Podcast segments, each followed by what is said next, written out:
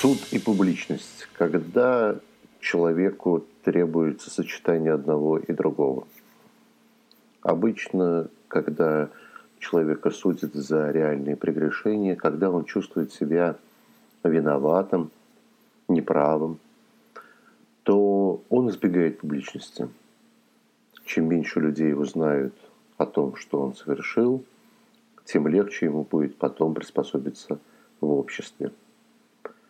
С другой стороны, э, властители, судьи, прокуроры, те, кто стоят на стороне закона, наоборот, желают, чтобы суды были публичными, поскольку в таком случае можно продемонстрировать обществу, где виноват человек, в чем погрешил, в чем его вина и избежать дальнейшего нагнетания обстановки. На примере с Навальным мы видим, как ситуация переворачивается то в одну, то в другую сторону. Сам Навальный называет ее абсурдной, хотя с точки зрения закона никаких проблем здесь нет.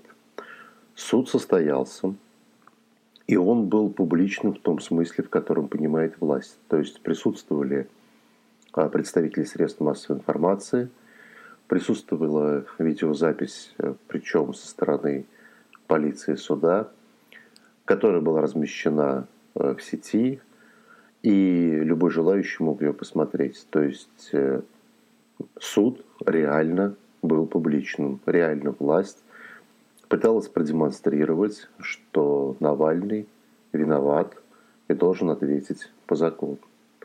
С другой стороны, сам Навальный тоже требовал публичности, вызывая к тому, чтобы пригласили как можно больше журналистов.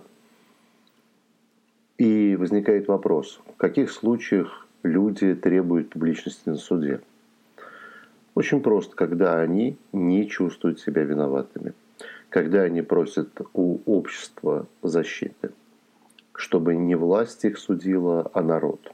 Ну, как в случае, допустим, Иисуса Христа – прокурор вышел к народу и спрашивал, кто будет осужден, Иисус или его соперник, враг, вор, и народ выбрал казнить Иисуса. Кстати говоря, действительно народ выбрал казнить Иисуса, а не представитель закона Римской империи. Так вот, с точки зрения психологии, человеку нужна публичность, когда он чувствует собственное прегрешение, тогда, когда он стоит на паперте, когда он просит милостню, когда он не чувствует то, что он может сам заработать деньги. В таких случаях э, просящий не обращает внимания на то, что его действия осуждаются обществом. Он наоборот заинтересован в публичности, чтобы как можно больше людей дали ему по копеечке.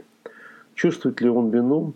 Ну, вообще говоря, как всякий нищий, чувствует. Но с другой стороны, у него есть огромная психологическая защита, которая и не позволяет ему признать ее.